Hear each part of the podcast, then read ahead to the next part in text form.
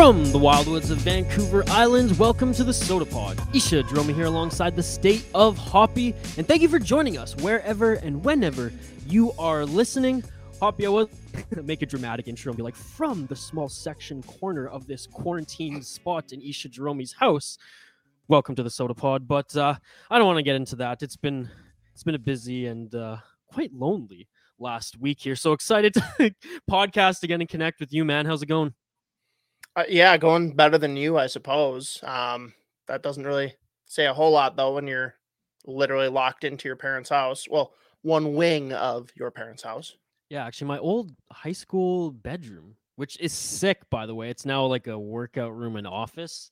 But man, I uh, I was I was a lucky kid. It's it's a massive room. It's like it was definitely like the, uh, an office add-on to the to the house, and for some reason, 16 year old Isha was blessed to get that as his room. So uh, a little nostalgic sitting back here at a desk working away. Um, but I have to say, I'm, I'm very excited to leave this, leave this room. I got a few more days, a few more days.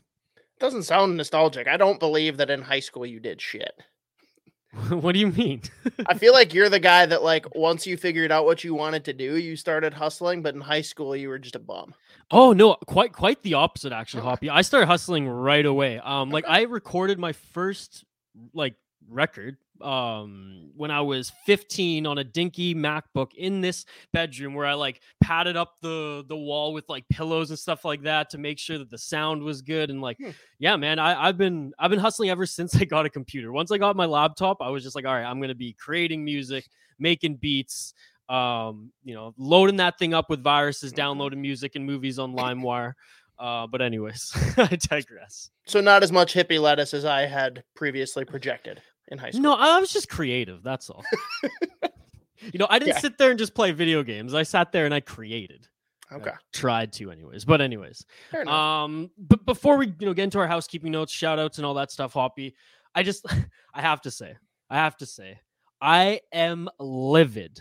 I am absolutely livid that our boy, who I don't even know if you can hang that jersey behind you anymore, our boy Rem Pitlick was first of all waived, second of all claimed by the one team in the National Hockey League. I just did not want to claim him in the Montreal Canadiens. Now it's going to make for a great game coming up where the Wild play the Canadians.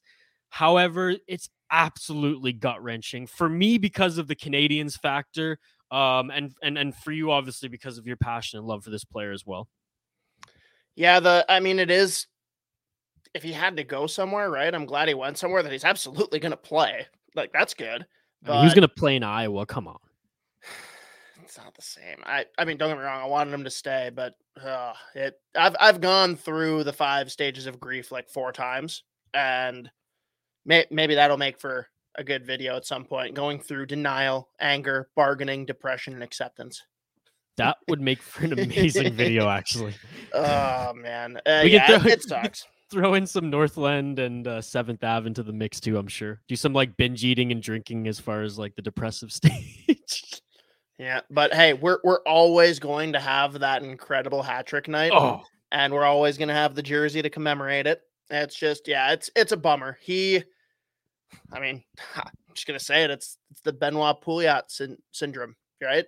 Like, take a guy who has offensive skill, throw him on the fourth line, and make sure that there's zero chance that you ever see it. Like that, he's a guy that should be middle six or an AHL, one of the two.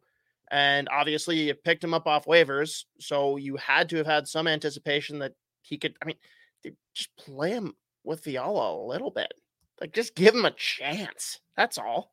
I know. At this point, what do you have to lose? Fiala's playing good and not scoring. So you know, and what I what I hated, and again, uh, I think overall, a lot of Minnesota Wild fans were rooting for this player, but a lot of them understood that, like, okay, well, he's not in a position to succeed right now. He's not really playing a lick of defense because that's not his game, and yet to a certain degree, that's on him. And I will say, like, Rem Yeah. like you make it to the show, you got to at least do the little things. But like Hoppy said, we've seen this dance before, and we've seen players who are in positions to thrive with other teams that coincide with their particular talent do well. I mean, look at the Minnesota Wild on the back end between the pipes and Cam Talbot, right? It worked out in Minnesota, and he's probably the best version of himself ever. Although some Wild fans are hating on him. We'll get into that later in the show as Yeah, well. Right, man. But the thing about uh, Rempit, like it's yeah. you can't just hundred percent blame. It's a little bit of everything. It's it's the 360 scenario of him, you know, given a chance on this team, and we got a little taste. Hoppy and I, you know, maybe maybe invested a little too much, but uh, it is what it is. No, no, that's not true. But anyways, he for me, it's it's more just about like the chance, right? Like if you're playing a guy for eight minutes a night and you're expecting to see growth and see them play the right way, like it's not gonna work for that type of player who you know isn't a fourth liner. Now we don't know what was happening in practices or in the locker room. Like maybe he like was just completely unwilling to adapt and change, like make any kind of changes to his defensive play, but I don't know. it- It's just you see the kid, you hear him in his limited media availability, and he just doesn't strike me as the kind of guy that's like defiant. Exactly. Um, anyways, we'll continue to monitor this. We'll talk about this story more, especially when the Minnesota Wild play the Montreal Canadiens uh, very, very soon. Uh, before we get into the hoppy hour here, because we do have a hoppy hour, then we're going to dive into some more Minnesota Wild talk as well as some news around the NHL. Just want to give a quick shout out to our friends at 7th Ave Pizza. Try the meat sauce pizza because it wails, folks. Follow them at 7th Ave Pizza to stay current on where you can grab yours. Get you some 7th Ave. And did did I did I see this correctly? Now going to be at Hy-Vee, some more Hy-Vee stores in Minnesota. They're always getting into more stores everywhere, and it it's what we need. It's what the people need to get through these hard times. Vikings are going through a regime change. We're gonna have to probably watch the Packers go deep into the playoffs again, and man, the Wild kind of go back and forth on us. Everyone just needs some Seventh Ave pizza.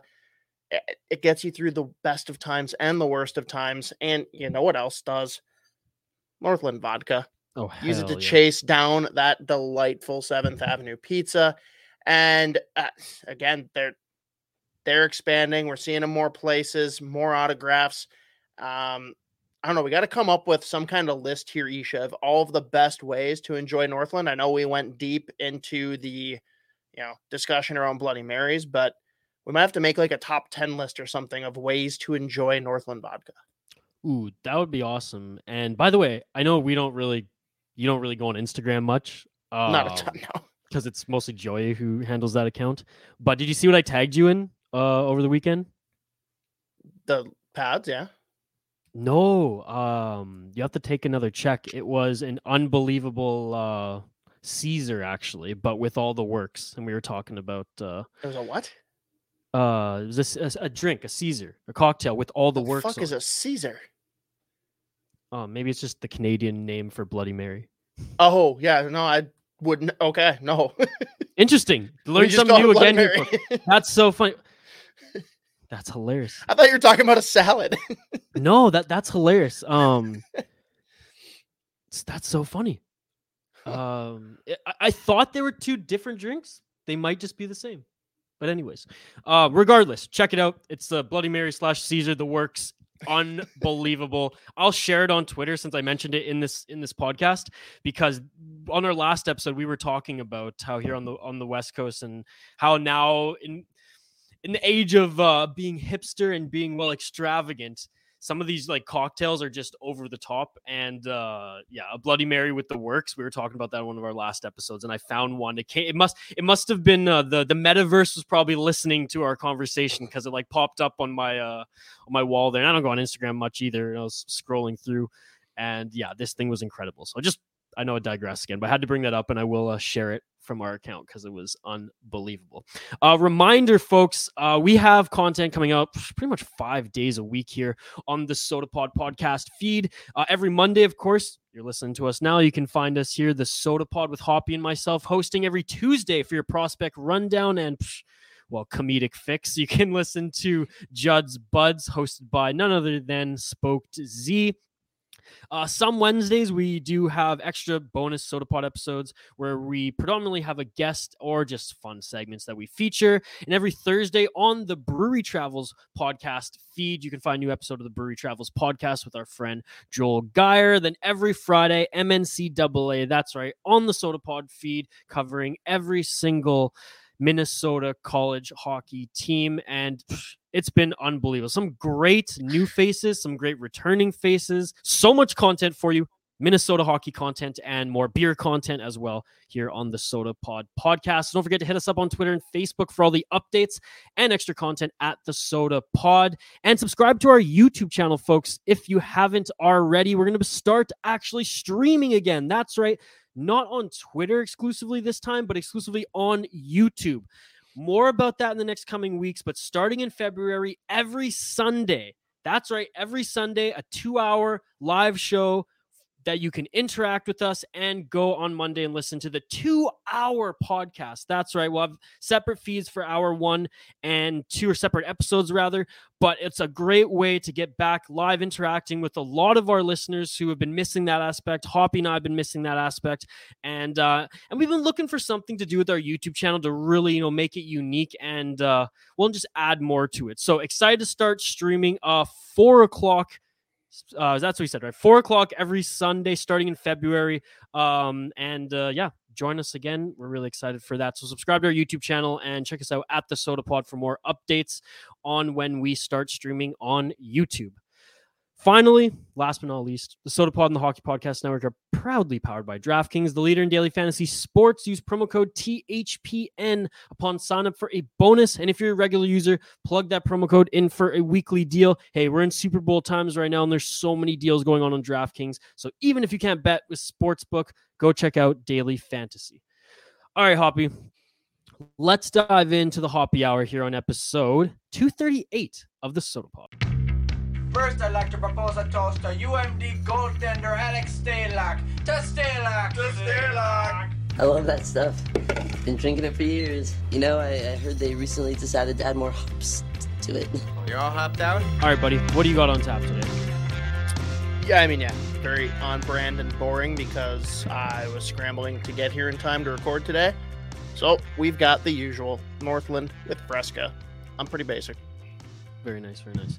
Um, I I am not drinking because I am I am I'm actually not sick anymore. Today's probably like the last of it. You know, just a little dry cough or whatever. Tuesday, Wednesday, though, holy was I was I down for the count. But what I'm going to feature here on this on this special uh, hoppy hour, the COVID hippie health spread is what I want to call it. So let me grab my my bag here.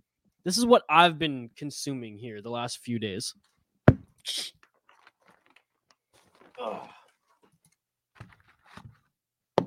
Got to start with like a stupid amount of energy. Uh, energy. I think uh, I've been doing two packs uh, three times a day. In this box too, I got about uh, I got like forty zinc pills. Take one of those. Gotta have some Vicks VapoRub, which pretty much you have to like snort at this point. Uh, it really makes your lungs feel a lot better. What else do I got here? I got uh, some vitamin D3 extra organic virgin olive oil extract. Uh, also had some THC extract. Don't recommend that for when you're really sick with COVID. Um, some honeybee honey elderberry lozenges. I got uh, PM 2.5 filters for my mask. There you go. some hand sanitizer, and uh, You're not drinking that shit, I hope. no, but I mean, fuck, man, I was I was almost the other night. I was like, fuck, whatever I can do to get rid of this thing, and some uh, and and some key koji black bean voodoo pills. Anyways, Black bean voodoo pills. I also had some echinacea tea and uh, tomato and chicken noodle soup, and that has been my spread for the last few days. What I've been living on. Haven't necessarily been drinking it all, obviously, but uh, that's been my that's been what's been keeping me alive here. So I didn't have a drink to really present in particular, so I thought I'd just present it all, everything that's been uh, that I've been consuming the last few days, and, and that's pretty much it. There's nothing else. That and a ton of water. Today's actually Aren't my you first drinking day. coffee right now? Well, today's the first day I've been I've been back drinking coffee. Okay. I've been like just so dehydrated that I was like, okay, coffee's the last thing. And the crash too, because like the weird thing about this is like you your energy and your energy levels are up and down, your body temperature is you just it's so unregulated that I felt like caffeine just was not was not good. Was was not a good uh that and it's a diuretic. So I feel like Okay. both That's of them fair. weren't really good. Now, has any of this, you know, cured me? No.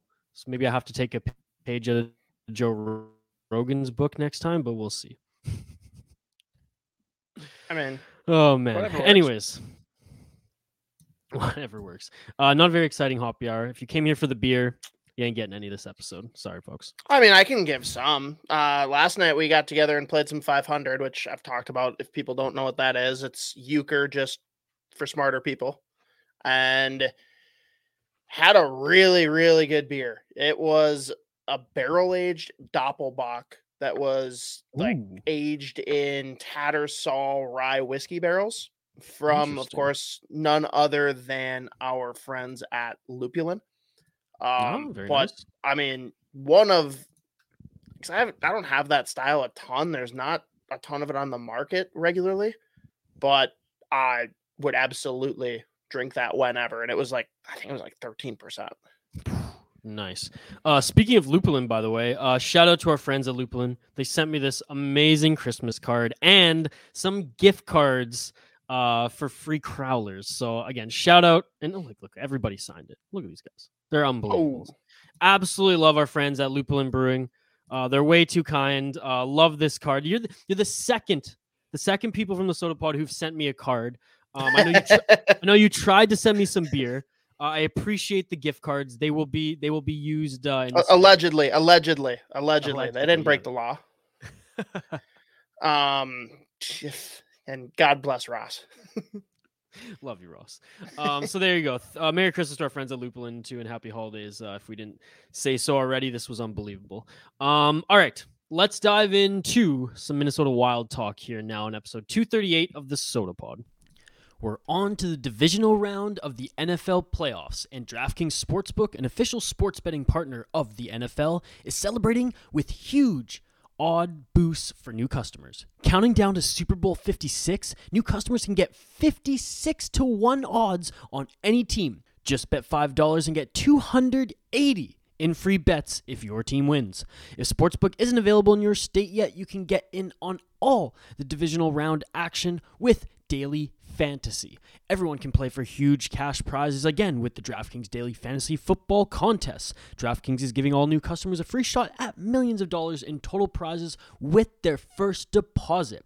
So download the DraftKings Sportsbook app now and use promo code THPN and get 56 to 1 odds on any NFL team. Just bet $5 and win 280 in free bets if your team wins. That's promo code THPN for 56 to 1 odds at DraftKings Sportsbook, an official sports betting partner of the NFL.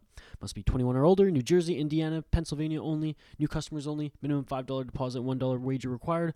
One per customer. Restrictions apply. See DraftKings.com slash sportsbook for details. Gambling problem? Call 1-800-GAMBLER.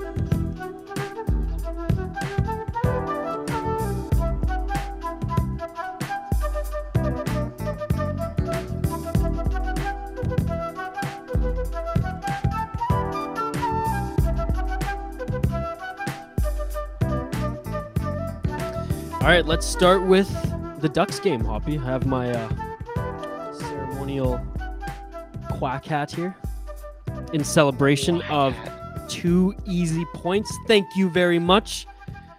What a shellacking. Now, it's funny, we've only had one new game since the last uh, Sota Pod recording here. It's nuts. Absolutely nuts. I, I had to like really think. I was like, did, did I not watch another wild game this week? And I was like, no, I, I Oh, you didn't. I guess I didn't. so uh glad to see the boys come out strong because you never know. It's kind of like hit or miss when you take that much time off. You either come with a ton of gas in the tank or you're still on what we call here on Vancouver Island Tofino time. Still, you're st- you're still on vacation time. So the boys came out. They looked good. Um, what, what were your what were some of your preliminary thoughts you wanted to get into from that game? Well, I mean, first, eh, it's not the worst thing that we're not playing many games right now because when your best center, your best defenseman, and Jared Spurgeon are all out right now. Yeah. Like you you're okay waiting a little bit, but from this game, I mean, it is a team that is ailing similarly to us, right? Like they were missing their top scorer, the scary Terry himself. They're missing Gibson, but that kind of like us, they've got a backup that's actually played really well thus far. Um, but we just made it look so goddamn easy. I've I've never seen the Wild put on a clinic like that where like it really looked like they weren't even trying. And I mean that's a good thing. We need to see that. No, absolutely. And I mean, Matt Boldy had a great game as well. well, we got to start having this discussion though, Isha, because it's everyone's talking about how great Fiala and Boldy are playing together, and I I agree it it is a really good fit. I think we had kind of talked about it in the summer that that could be a good fit down the road. No, we did, and I want to defend this by saying because Fiala can distribute the puck very, very well, and he's underrated for that. So it honestly could work. But I think both of them are similar in that elk too, right? Like both of them can score, but both of them are kind of low key distributors. Just like similar to a Phil Kessel, right? Where it's Yep. like everyone thinks you're a shooter, but like I'd argue Phil Kessel's a better distributor now than he is a shooter. Oh, these days, Um, one hundred percent. But uh, so with the Fiala thing, it's interesting because the question we've got to ask now is Fiala making a case for staying, or is he making it more likely that he's got to leave if he starts putting up goals? I don't think him putting up the goals right now is gonna is gonna influence that aspect of him, you know, wanting to leave or, or the interest there. Because I think if people are interested, they've been interested. The the fancy Well, that's stance. not that's not what I mean though. I, I mean more from the perspective like, do the Wild want to try and keep him? Yes or no? Obviously, the more he scores, the more likely they are to want him. But that also means the more money he's going to want, which might price him out of Minnesota. So it's like, where is the fine line of, hey, he might be able to stay and we want him to stay? Yeah, but Hoppy, I think that this year he, he- they're gonna have to pay him regardless. Because yeah, the the points aren't there. But you look at, and this is the one time where I'll actually side with the fancy stats more than the eye test. Like he is doing everything right, where you can see by the numbers and by the eye test that the guy's having bad luck. And it's like everything that can go wrong is going wrong, you know. And now that he's starting to score again to the general public, right? It's like, okay, Fiala's back. But I, I'd have to say that those in the hockey world, those hockey minds, you know, people who aren't just podcasting about them like us, know that this guy is absolutely crushing it this year and that his value isn't diminished at all by him just not putting up the numbers. Uh, I get that, right? Like, I'm not disputing that at all. My point is, regardless, like, obviously, like Bill Guerin, his front office, they all have the fancy stats. At the end of the day, if he scores eight goals this year, I don't care how the fancy stats look, that's going to yield a lower contract value. That's just how it fucking works. I'll agree. I don't think it's as vast as maybe you're making it out to be as far Alright, as the difference. So I'm not worried personally. I think it's a it's a good problem to have. It's like, okay, do we use this piece that can bring us still that's very valuable, could still bring us that that center we need, or do we roll with, hey, this is working. Maybe we don't need that bona fide top top center if we can again do the Minnesota Wild way and complement the line with a player that has chemistry and who can work well with them and you know be three lines deep and really like solidify it not two and a half lines deep you know three lines deep solidified done Yeah, and we are looking at a similar thing too with Jordan Greenway, where it's like you want to see him perform, but once he gets to a certain level of performance, he's almost writing his way out the door too. That like Yeah. we just can't afford to resign him. Like both of them, the Wild are gonna have to make a decision. Do you use them to go out and find a rental, or do you just keep them as an own rental? yeah and i think with the greenway situation because you have some power forward prospects who are doing what i guess evason wants greenway to do first and foremost he's more expendable. So if he starts putting up the points, then it, I think that's like okay, that's the piece that you 100% include in any deal because it, he's expendable anyways, not because of his poor play, but just because he's simply not fit. So a team can't really come against the Wild and you know negotiate anything to diminish his value, right? Or, or, looking at him like that because the guy's proving it. So I, I think that that's the piece that definitely is involved in a deal. Yeah, it's it's tough. What's the value now, though, right? Like if we're trading Fiala or Greenway or both, like what is the return that we can expect? Like I, I really don't know what the market looks like for a guy going into RFA year. Yeah, well, if I'm going by just like NHL 2022 or yeah 2022 like value bar, I'd say like a third round pick right now. You know, you got that like that Jesus. much in the value bar. What do you what no do you value. think? So no value. hey, third round pick. That's I was surprised how much a third round pick value has in NHL 22. I, by the way, but anyways, I get it, but I don't know. That's pretty. I didn't say for Fiala. Fiala is a whole the whole other story. No, no, I know. Uh, but it was back to Boldy. Three shots on net, uh, two points, one goal, one assist. I mean, Ryan Hartman continues to light the lamp. Kaprizov with two assists. Matt Zuccarello scoring on the two with his uh, three points and two goals. I mean, everyone seemed to be on the sheet last night. Uh, last night? When was the game? A couple the, that that one night. Yeah. That one night. Sorry, uh, everything's a blur. Every night's a blur because I've been stuck in this fucking room. That's because you're chugging hand sanitizer. Yeah, and these friggin' black bean voodoo pills. Um, but again, but again, it was uh, it was hunting season and the wild they they delivered, which is which is great. And now their schedule, you know, coming up, Hoppy. I would say that out of their next five, they should get points in in four games. I'm predicting three wins. Um, they're playing the Avs next, which is going to be their hardest opponent. Uh, they play the Blackhawks back to back, the Habs, which I can't wait for them to crush, and then the New York Rangers. So, in regards to the next five games, am I being too optimistic or what? Um, I. It's hard for me to look at a back to back with Chicago and say we're going to take both. If it was just one game, I'd probably be like, yeah, we're going to take the one, but uh, they're still a better team than what we're seeing on on you know the ice sometimes. Like they've got the roster, they've got Fleury, which as overrated as he might be, like he can still pull one out of his ass, no question. I I don't know. It's that one's a tough one, just given the rivalry and everything between the two teams. But yeah, Colorado gonna beat us. Montreal, we better fucking beat them. And you know my opinion on the Rangers. So I know. That's why I'm gonna say that they they lose to the Avs uh, they take both the Blackhawks games. Maybe one's harder than the other. I get it back to back. Um, they crush the Habs and sorry, Pitlick, absolutely stomp everything there. And then the Rangers is the wild card one for me. It's like I expect them to beat them, but I think we Hoppy and I collectively expected the Rangers to like not be as good as they are right now, anyways.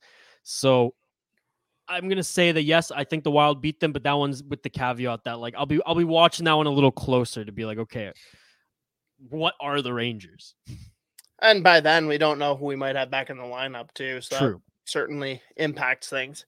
Yeah, I I would probably lean split with Chicago, lost to Colorado, beat Habs, beat Rangers.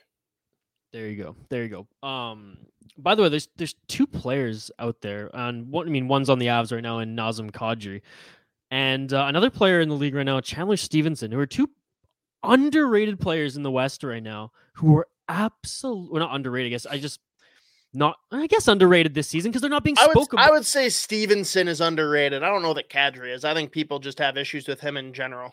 Uh, not as like the the, the player himself is underrated, but this season, like they're they're not being talked about either of them for the for the dominant season they're having. Now, obviously, Nazem Kadri, I would say probably miles above Chandler Stephenson as far as just his offensive output output right now, etc.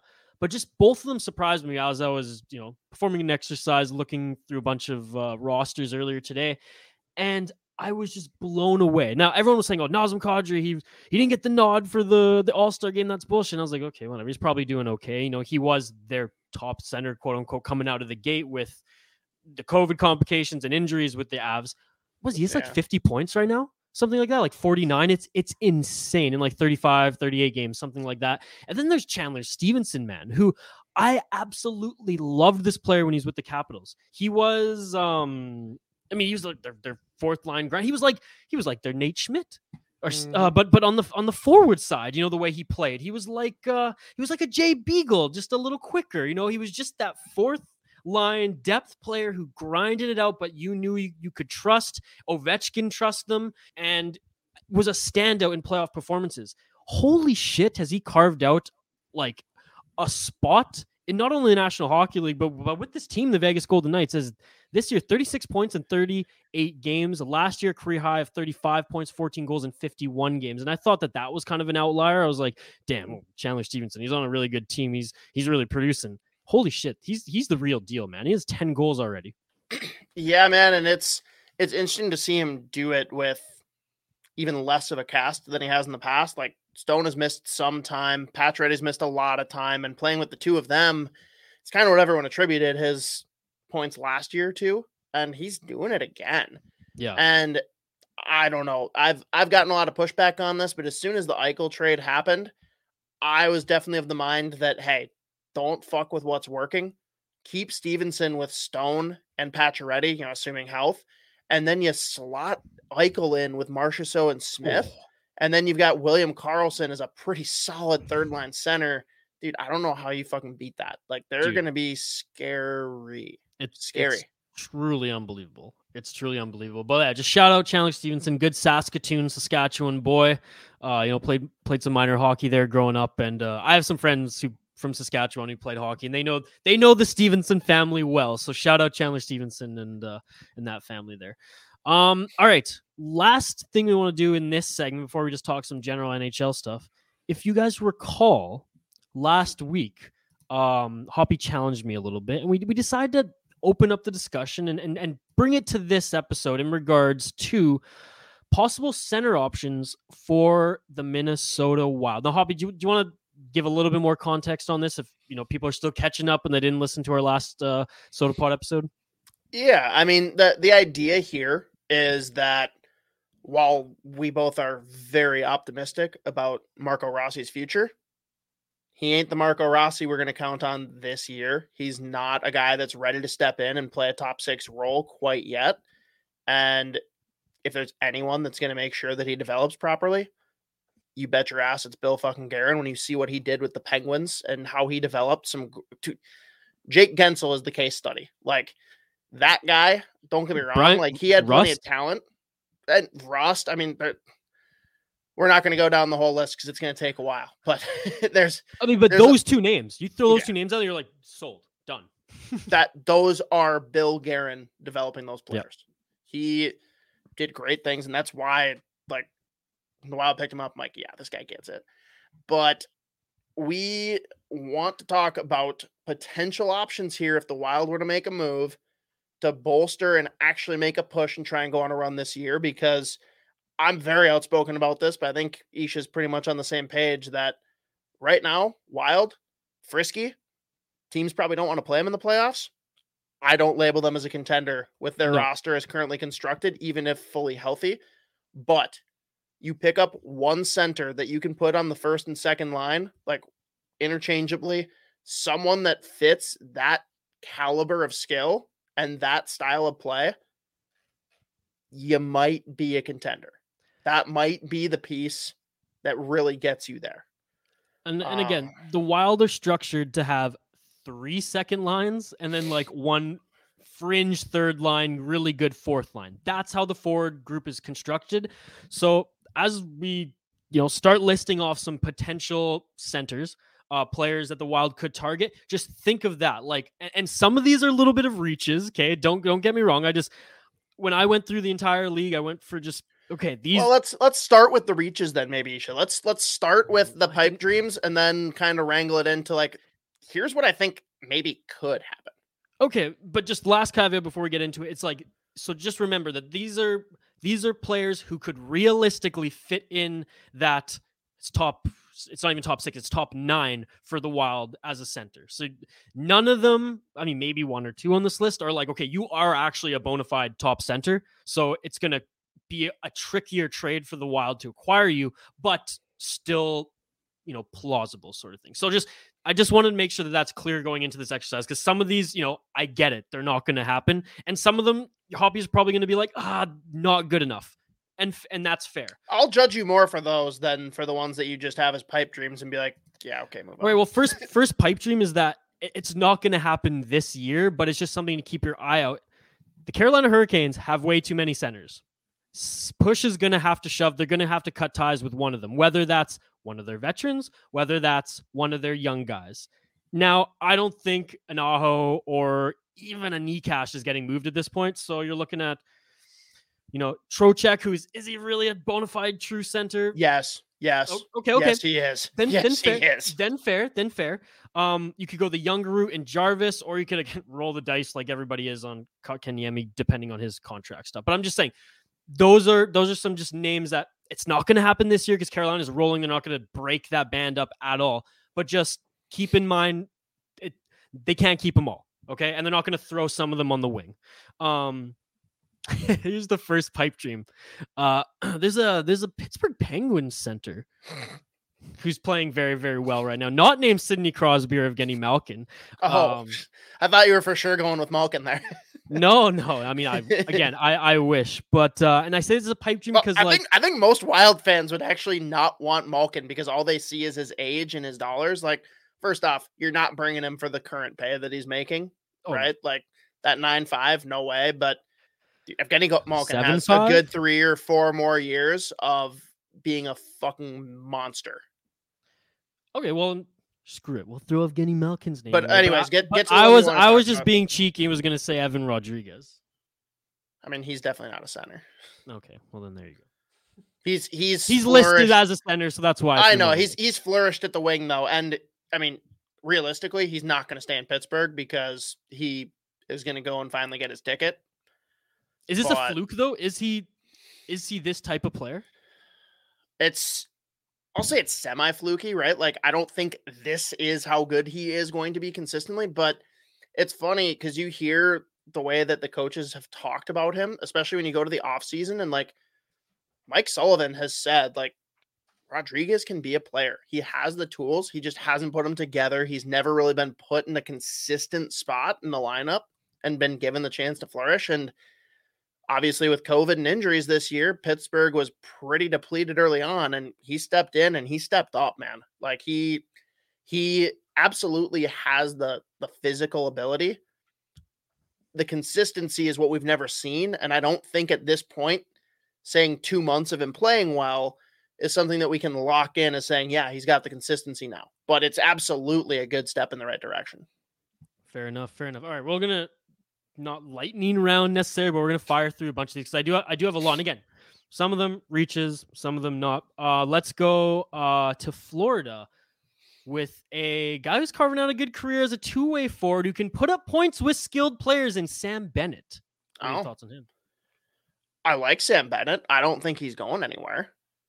Especially so the key here for me at least is I'm talking this year rather than this offseason, right? I'm just saying, you you dang, there could be a trade to acquire him. It's it's it's it's more of a possibility than any of the folk in Carolina right now. I would say it's about the same because I think those are the two top teams in the East, and I don't think they're moving away a center that's going to help them. All right, well, let's talk about the Central in uh, a Brayden Schenn. S- still produces very good in the playoffs.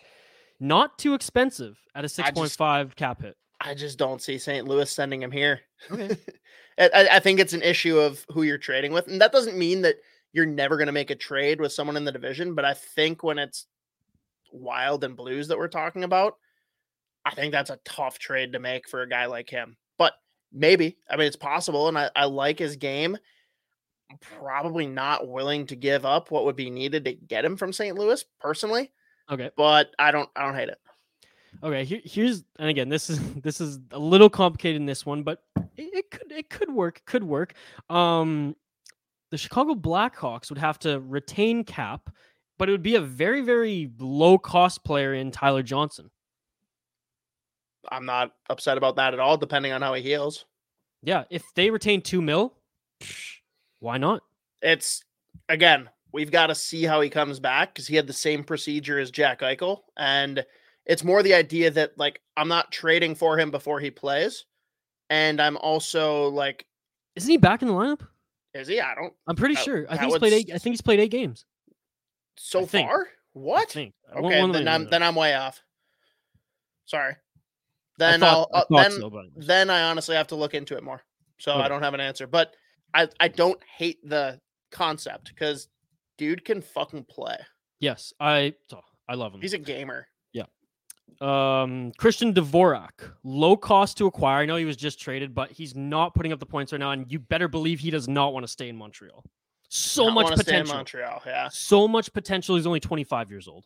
If it's a low cost, I'm totally in. He's a guy that we were talking about getting from Arizona, but Yep. to your point, I mean, he's everyone's been garbage in Montreal.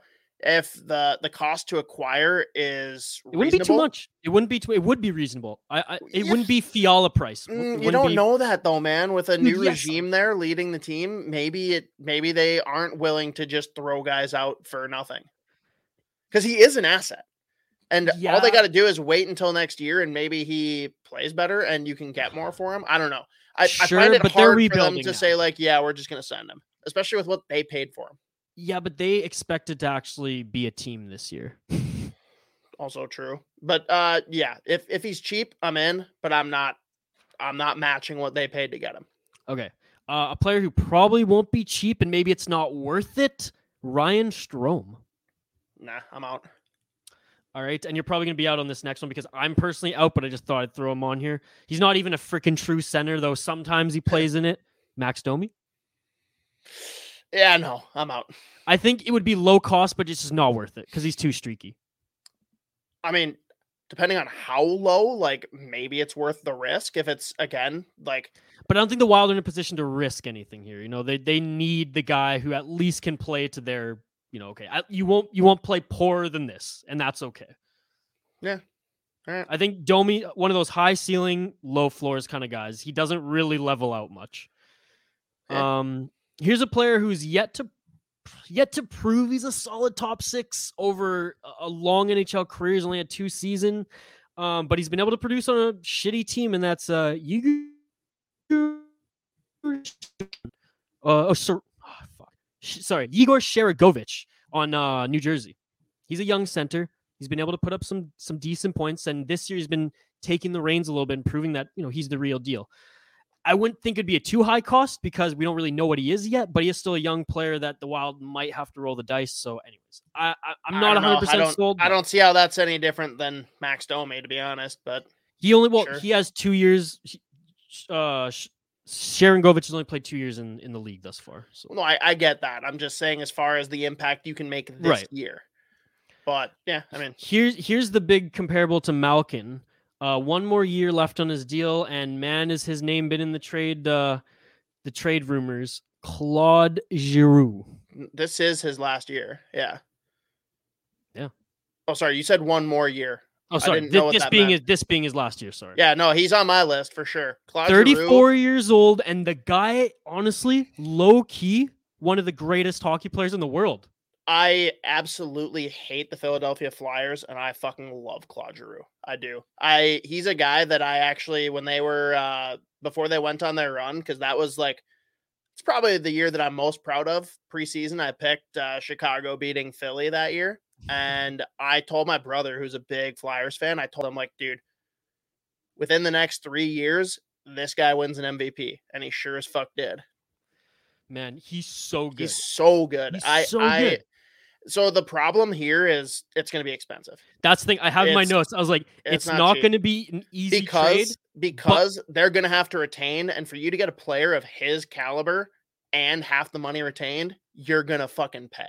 Well, retained for just this this season, which isn't but bad because the Flyers aren't making the playoffs. No, right, right. it, And they don't it. care about the money. It's more just the value that they can require to do that. True. That's, dude, a player like Claude Giroux for four mil, holy fuck, is that incredible? And yes, he would kill it. I would, I would sign off on that, no question. Just depending on what it is we're required to give up. But if Guerin felt comfortable giving up the assets, whether that's firsts, whether that's like good prospects, but we're not talking our top five, I'm totally in. Totally in. dude. I think I he's so good. At that point, you you may even have to throw Wallstedt's name into the Yeah, into not the doing equation. that. Not doing Uh, it. That's what I said. You may have to. You may have to. But for the next three to, I mean, Giroux's got four more years, I'd say, of still solid producing. Yeah, I don't think he stays though. I mean, it's possible you convince him to stay, but I think that's a true one year rental, and he's going to go out and he's going to test the market and go wherever the fuck he wants Yeah, but why not stay with this budding team in the because Wild? he can't because he wants money. We'll see. We'll see what happens. Well, I mean, the Wild are gonna. That's what I said. It's gonna be very tricky if this is the one that they want to go the next four years, you know, and go all the way with. Yeah. Um.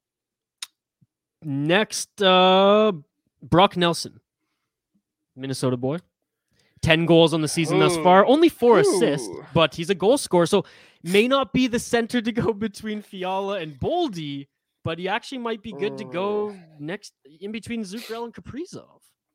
Uh, I'd actually go the other way with Really? a player like no, no, no. So with a player like him, you might be able to put him in for Ek, Ooh. and then you can put Ek with That's a whichever good- line you want to. That's. a I good just idea. think him and Ek would be very similar types of players. I think Brock Nelson is way more of a hard nosed player. Like he would immediately gets in become the the, dirty toughest guy on the team behind Moose. And he has the propensity to score, like especially come playoff time. Like this guy gets shit done. I'm big fan of his game. I don't know that he's someone that the Islanders are even gonna entertain moving, but if they're open to it, I'm yeah, you got my attention. uh, William Karlsson for the Vegas Golden Knights already brought up in this episode. I mean, the Golden Knights. We, I mean, we said it. Their their center depth, they have it right now. So, not to say he's expendable because a, player of that stature and caliber, they're not expendable. I'd say quite the opposite. It's not about being expendable. It's about they got to figure out the salary cap. And if he's now your third line center, exactly. I I would be really curious what they'd expect back, just knowing the cap situation that they're in. But yeah, I would absolutely put him into consideration. I like his game. I think there's a lot of wild fans out there that probably aren't agreeing with us right now, and I I get it. But I, I like the that he can play a two-way game, and I feel like he's the kind of player that can fit in with whichever line he's thrown onto. So exactly. again, not not like Brock Nelson, but like he could be thrown onto that, you know, Moose Greenway line and he'd be effective. And he Low could go Hoppy? with Fiala and Boldy. He could go with, you know, Zuccarello and Kaprizov. Like all of that could work. Low key, he might be the best fit for this team because of that. He can fit anywhere. Yeah. I hmm, I I like that one a lot. He's a guy I had on my list, but I'm really curious what Vegas is willing to do there. Yep. I had I had Chandler Stephenson on my list before I looked up his points, and I was like, ha, they're not giving they're not giving him up. Moving. Um, Adam Henrique for the New Jersey Devils, consistent player, solid second slash third liner, always delivers. pass for me. I get it, but We could get him on the podcast too, because apparently Josh is really good friends with his family. So if he does land in Minnesota, we got that guest banked. I mean, we can have him on regardless of whether he gets so. traded here, but I guess so. uh, I in his prime, absolutely. I I liked his game, and I thought it was a really interesting trade when he went to Anaheim. I just, I'm not sure I like where it's at right now. Um, and this one's probably a low cost but a high reward. A player that actually developed with Elias Pettersson out in Sweden and Vancouver Canucks actually drafted, but gave up as he was, you know, fighting with management. Haha, everyone seemed to be fighting with management in Vancouver at that time. Jonathan Dahlén re revitalizing his career in San Jose right now. Now, again, from I, I talked to Nick a little bit before this podcast. He's been back and forth on the wing and center, but the kid's got game and the kid is good. I'm gonna be completely honest. I don't know enough about his game. I've I've seen him play a little bit. I can't speak intelligently enough to whether or not he's a fit. And and again, he's he's labeled as a center. Nick, our friend at the San Jose Hockey Now podcast, has said he's predominant. I mean, he's he's back and forth as you know he's still new to the league. the coaches are still trying to figure out like what's what position is he can succeed in the most. But I'd be remiss with the Vancouver Canucks connection if I didn't put him on this list. And we're almost done, folks. Um, another low cost player who maybe, and again, this might be a little bit of a risk because we'd have to be banking on him doing better. Dillon Dubé. Maybe. Um, I'm probably not doing that for now. Yeah, he hasn't been given a top six chance in Calgary. I'll, I'll say that he's he's been on that third line always, and he's never budged. Problem is, I, I like him more long term than I like him short term, and we're already covered long term as Yeah. far as like the pipeline and guys that we're going to be elevating into the lineup. So it doesn't fit the need for what we're talking about, in my opinion. Two more here. Um, Well, I've got a list too, so Jaden Schwartz, eh. There- reliable, Is he a center? low cost. Is he a center? He's a center. don't I think he's a, he's a center on Seattle, isn't he? I don't think he is. Oh, okay. Well, I was gonna say there's two centers in Seattle on my list, and he's not one of them. really, see, I, that was the one I just I was like, I'm just gonna throw him on here because he's the last one on the list. But Uh-huh. um, and uh, my final one, which again, kind of like Giroux, it'll cost the Wild, but I think, uh, but I think based on this season, you know, it, it might be it might be good to strike now in uh, Vancouver Canucks once superstar center Elias Pettersson. Oh, I think that's okay. the move. Talk more. Talk That more. is the move. The Wild right now, Pettersson's value is never going to be as low as it is. They but are they looking to move him? Um, new management group. They didn't draft him. Right, new management group. That's the They move you want to make. That's the move you want to make to put your stamp on the org. Look who the manager What? is, Hoppy. You're very familiar with the man. Yeah, the dude. He makes Trader rid- he- Jim. He, makes a lot of trades. Never once considered trading Crosby or Malkin. Yeah, but Crosby and Malkin actually did shit with their that team. This player has done nothing. this year. It's one. Okay, you're a Canucks fan right now. You're telling me that you're okay with them trading Pettersson. Tell me what the return is, and I'm 100% listening. I am sick of this player right now. Do you really think the Wild are going to give up enough that it's going to please you? I don't know. I'm What's I'm at ask? least Well, okay, I'm I'm at least listening, and I and I and Canucks I fan. What do you want for him?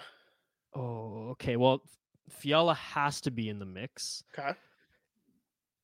and, and a prospect, a good prospect, and a draft pick. Define a good prospect. I'm not giving you a top five. If you're getting Fiala in a first, you're not getting a top fiver. Okay, Fiala in like a second, then not even a first, and for and then put throw one of the top prospects in there. Like, so who? One one of the the, the best ones, either the goalie, either you know, either Boldy, either Rossi, doesn't matter. I think I think Wallstedt and Rossi are untouchable. I think Khusnutdinov could be had. Ah, the Canucks aren't going to wait for him, I don't think. But anyways, that's what I'm saying. That that would be that would be the value. And hey, there might be some Minnesota Wild fans who agree in wanting to acquire this player. I'm just I'm throwing it out there. It would be very, very hard. the- he's got two more years Two more years, yep. because just trading Fiala is not going to be enough. Which we'll get into this in my stance, but I think there's absolutely a way to get a real center in and be able to afford him. I do. Okay. I mean, I I agree that I think that the Wild right now can can go whatever route they want. They have so many pieces, and it's it's up to them what they want to do. Obviously, they it need to comes find a down dance to partner. how like stubborn Guerin wants to be in regards to like what he needs in a return for some players. exactly. But dude, coming off the cap after this year, Fiala, Greenway, and uh Rask. That's big. Ideally, you're using Fiala to get a center back. And I Or Matt think, Dumba. Honestly, I mean, No, no, no. This deal, yeah. summer, Matt Dumba's the move. This Okay. summer. I don't think that's a move you make this year. Okay, okay. Be partially because you don't need to this year, because next year is where the cap becomes more of a concern. Right. but also long term i don't think it's a problem but right now the way they're playing and like we we see the ups and downs but we also see a way better locker room than we've seen in the past he's a captain he's a big part of it Yeah. he's a leader i don't think you want to send him out in the middle of this season but i do enough. think it's a good off-season move because dude Six million. When you look at our blue line, he's. I like the guy. I'm not knocking his play. He's replaceable. Like you're literally saving five mil by putting Addison in his spot, and Yeah. I think come next year, Addison's absolutely up for it. That's my opinion. Yeah, I agree. I agree.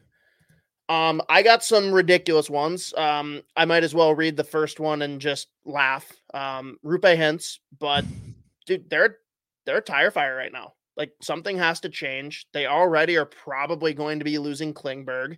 They've got Oh, they a lot of moving pieces, They are moving Klingberg. so they need to either be ready to pony up and pay big money to Hintz or explore moving him. And again, that's one where like is Kevin Fiala exciting enough that they're like, okay, we can consider this, right? One Like, for one, dude. ah, that's not happening. One for happening. one. Let's go. That would be, dude. As a wild fan, that, that would be perfect. That would be perfect.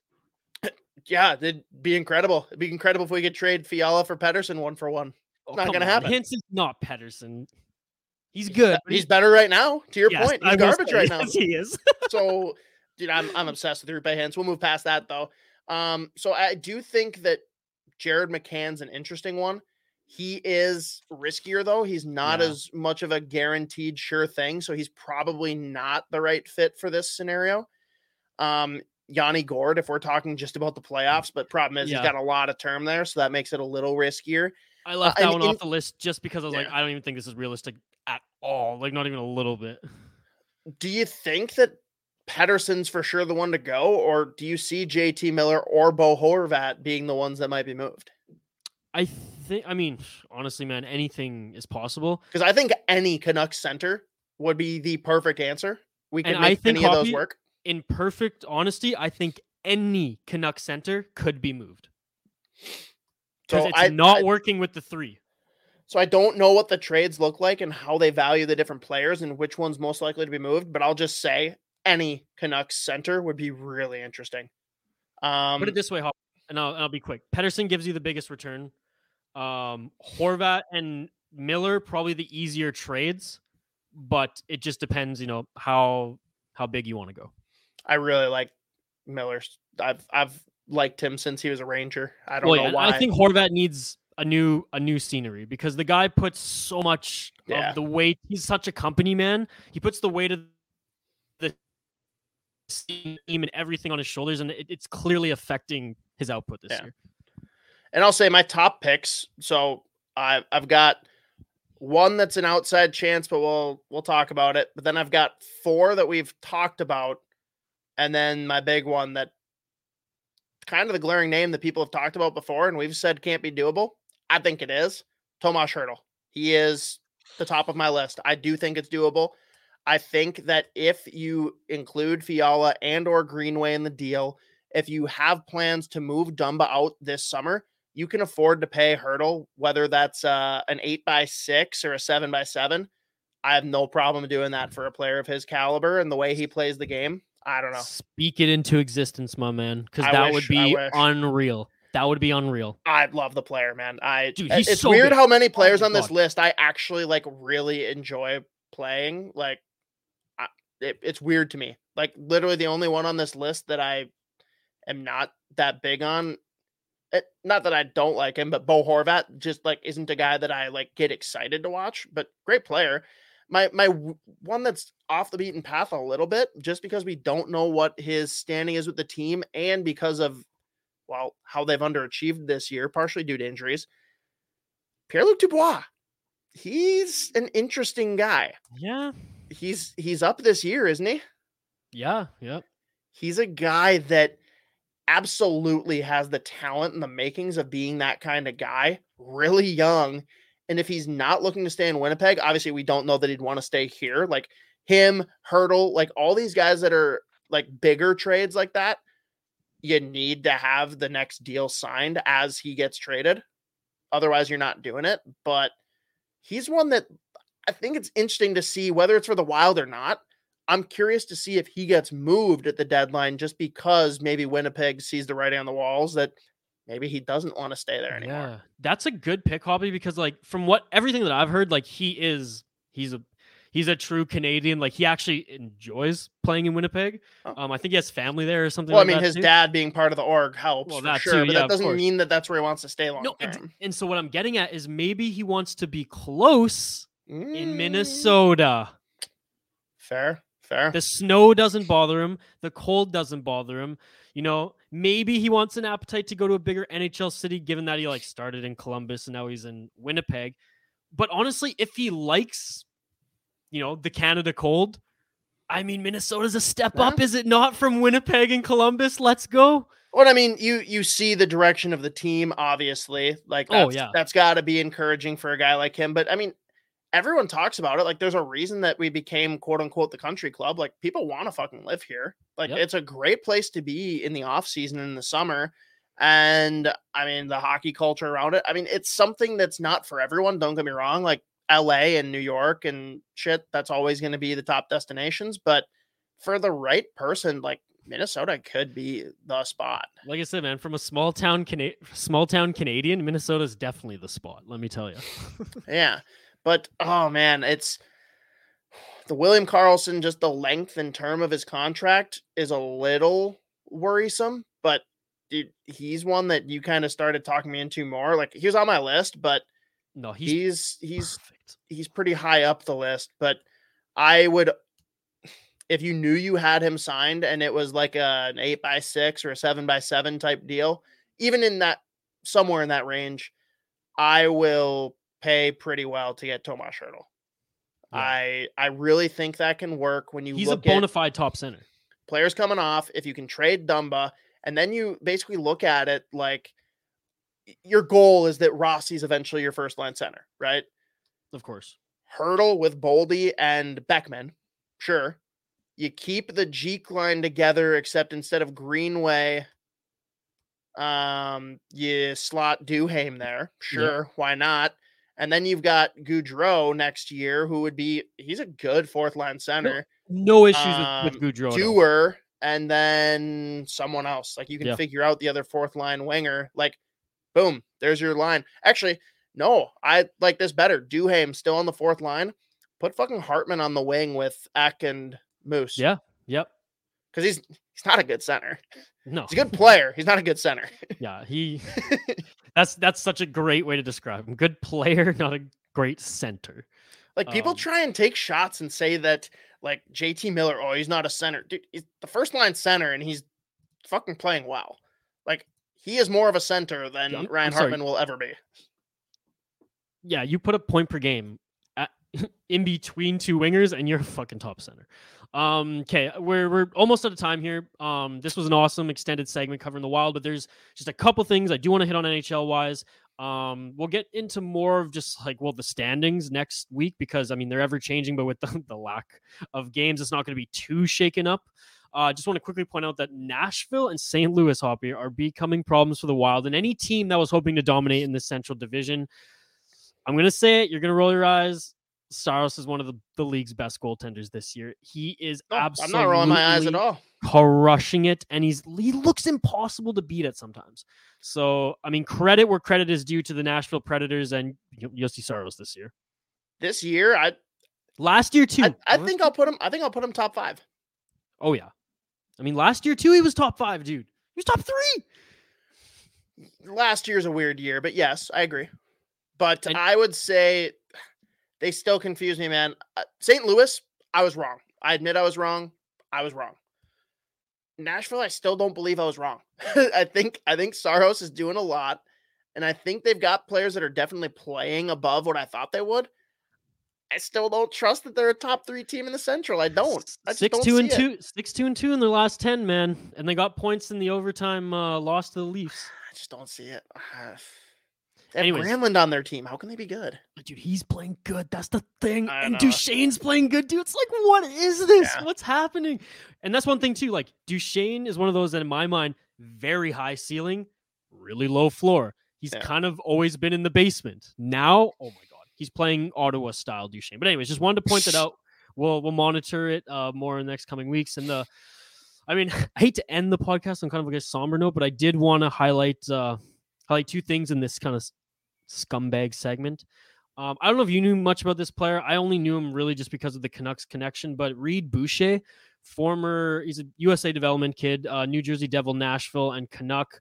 Honestly, one of the best AHL players, I would argue, of all time. Like the guy was one of those point per game AHLers who could not, could not get it done in the NHL. Um, this story kind of hit me in the face out of nowhere yesterday. He pleads guilty to sex crimes he committed towards his billet family's 12 year old daughter when he was uh, 17, 18 years old um, and with the USA development program, but before being drafted. Now, I'm just going to go on Twitter because I tweeted a little bit more about what's going on right now and details uh, to this, you know, investigation and the whole court case. Um, but he was originally charged for first degree criminal sexual assault, which is a 25 year prison sentence. He pled guilty to third degree criminal sexual conduct involving sexual penetration with an individual between 13 and 16. As per his plea agreement, Boucher will face no upfront jail time, and his sentencing hearing is scheduled for January 31st. Sentence reduction is due to the fact that Boucher was an underdeveloped uh, adult at the time, 17, and the time between the assault and the report was very long. So if you haven't already, throw up a middle finger for this guy. I know he was very young at the time, but it's still inexcusable. And it's just disgusting that the even the way that USA hockey handled it at the time as this actually was reported from the, the young girl in the family and all USA hockey did was simply remove him from the house and no criminal investigation was taken on their end. Obviously, you cannot blame the victim and their family for not going to the police because we see this all the time. This was on USA Hockey to do so, and I don't think the USA Hockey is getting enough flack right now in the news um, for this story coming out on Saturday. I know it's NFL playoffs, but come on, sports fans, we got we have to we got you got to read up on this and you know hold USA Hockey accountable. Fuck, dude, like. I I didn't know this happened. I didn't see it in the news. Uh, I, Pretty fucked up. Logan May, you can come over and have a beer with me for all I care at this point. Fuck this guy. Yeah, man. And it's one of those places where, like, I, I feel gross because, like, when he was with the Canucks, I rooted for him. I really wanted him to do that well. doesn't feel gross. That No, you I didn't know, I- know. I know, but you kind of do now. It's just like, fuck, like, you're, it, you, it was a sham, right? Because he was smiling to, you know, and it just, it just sucks. It just, it sucks. There's, it's, I don't care that the fact that he's 17, the fact that he's getting a reduced sentence. I don't fucking care. No, the fact that you're getting a reduced sentence, there you go. That's your, you know, have you you know, too young to understand or whatever. And the guy, you know, he's not fighting it. He pled guilty. So glad that you're doing that now. But let's be honest, it's like Because he knew what his fucking years, options were. ye- years after your hockey career, pretty much, and you're in the KHL, where you're probably still going to be able to play after all this. Like, come on. Yeah, this is that sucks. I'm really curious to know like what happened with the you know national development program. Like Me too, because there hasn't been they haven't commented. knew who buried it how much did they actually know or did they think that it was like a lesser issue than what happened because the family didn't come forward like i want more details on Yep. that before i'm gonna like totally skewer the us national development team but that not a good look man. Fucking No. brutal. Not a good look at all and it wasn't a wasn't a good weekend of news in regards to hockey and you know we haven't heard of Evander Kane landing in a spot yet but it's oh he's in edmonton. He's going to Edmonton all right? They're he's just going to edmonton. They'll give him like a one year one five ticket. Call it good. And right now they're just working on honestly I think legal stuff and financial stuff in the background there's no other explanation of why it's taking this long. Dude, they put McDavid up there and in questions, media was asking him what he thought on the matter. And I don't know if this is a good look for McDavid or not, was saying that I, you know, he doesn't bother him. The media skew narratives of people. You don't know them till they're in the room. It's like, come on, Connor. I know you're the NHL's biggest company, man, but like you could have just been like, I don't want to comment on this. I don't think it's he's the biggest company man. I think it's he's like, yeah, give me someone to fucking play with. I don't care what kind of a scumbag he is. I need a line mate. I don't even want to say fair though. I mean, like you're the I'm not face of saying the it's NHL. fair. I'm not Like, saying you're it's the fair. face of the NHL, Connor. You have to at least just say no comment because that wasn't a good look. I don't blame him for it. Again, like it's you're a hockey not a guy. you- look. You're if a I was him. I'd be like, I'd be like, nothing's done yet. Like, I don't have an opinion. This isn't my thing. Like, shut the fuck up. Versus like, don't care. Yeah. But And I mean, he's just yeah. he's a robot at this point in front of the media. I don't fucking blame him, dude. oh man, it's not it's not the NBA when they're questioning these guys and they go off the wall. Which that's honestly my favorite part of the NBA is those playoff press conferences. Holy crap, those are fun. Um, anyways, like I said, ending off the podcast on a somber note, but really wanted to highlight that story as again, it's connected to USA hockey and there's some connection connection to uh well the Vancouver Canucks. And I've watched this that player in Reid Boucher many, many times, and it just it just really sucks to hear that like the the hockey world's getting hit with another, you know, some more dirt's being uncovered, I guess, in regards to I was that. gonna say it's it's not it's not being hit with a new one. It's oh, we caught another one. There- How many more of these are gonna surface? Like it sucks that that's the label that's starting to be placed on hockey. And guess what? If it's a label it deserves. Then fucking shine the light, right? But Exactly. it's just not fun when like you know that there's a lot of really good people in hockey. There's some fucking scummy ones too, and it's just like that's that's what people remember. Yeah. No, I mean, you look at you look at all the professional sports too. You look at kind of like the M- the NBA in the 80s and 90s. You look at you know the NFL in the mid 2000s, and I mean you could even say the NFL now too, with some controversy that happens with the players in the Oh, there's plenty. organizations, right? So it's it's every sports league, but it's it's now being labeled a cultural aspect. And you know, right now it's I know there's good culture, I know there's there's good people, but it's popping up way way too much for my liking. Uh, and Yeah. that's what I'll say on that note. Now we got to Um, say though on the NFL, Isha, I want Josh Allen or Joe Burrow to go as long in the playoffs as possible because they are the most fun players to watch. They are electric. Uh, I mean, obviously, I'm going to pick Josh Allen, but dude, Joe Burrow is just a fun guy to watch. He is. ugh. I I wish I had like a shred of the confidence that that guy has. The, his swag, yeah, I know. Dude.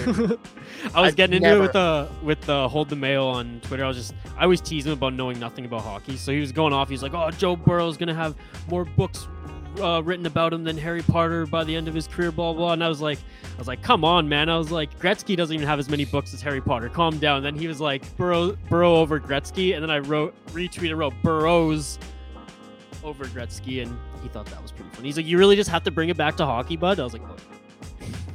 But anyways, um, Sounds magical. thank Sorry, you. I to missed it. those, thank you to those tuning in on Google, Spotify, and Apple Podcasts. I tend to oversell things, eh, Hoppy? Uh, folks, the best thing you can do for us this week is give us five stars on iTunes and Apple Pod- Podcast. Jones and for more hockey content, as always, go listen to our website, thehockeypodcastnetwork.com. And on your app, please download the episodes before you listen, as it just helps our business. Don't forget to follow myself at VI Sports Talk. Don't forget to follow Hoppy at State of Hoppy. You can find the Sota Pod at the Sota Pod and the Hockey Podcast Network at Hockey Pod Net. And with that, signing off, I'm Isha Dromi alongside the State of Hoppy. This has been the Sota Pod presented by the Hockey Podcast Network. We good, man? Yeah. Don't fear, just drink some beer and stay wild.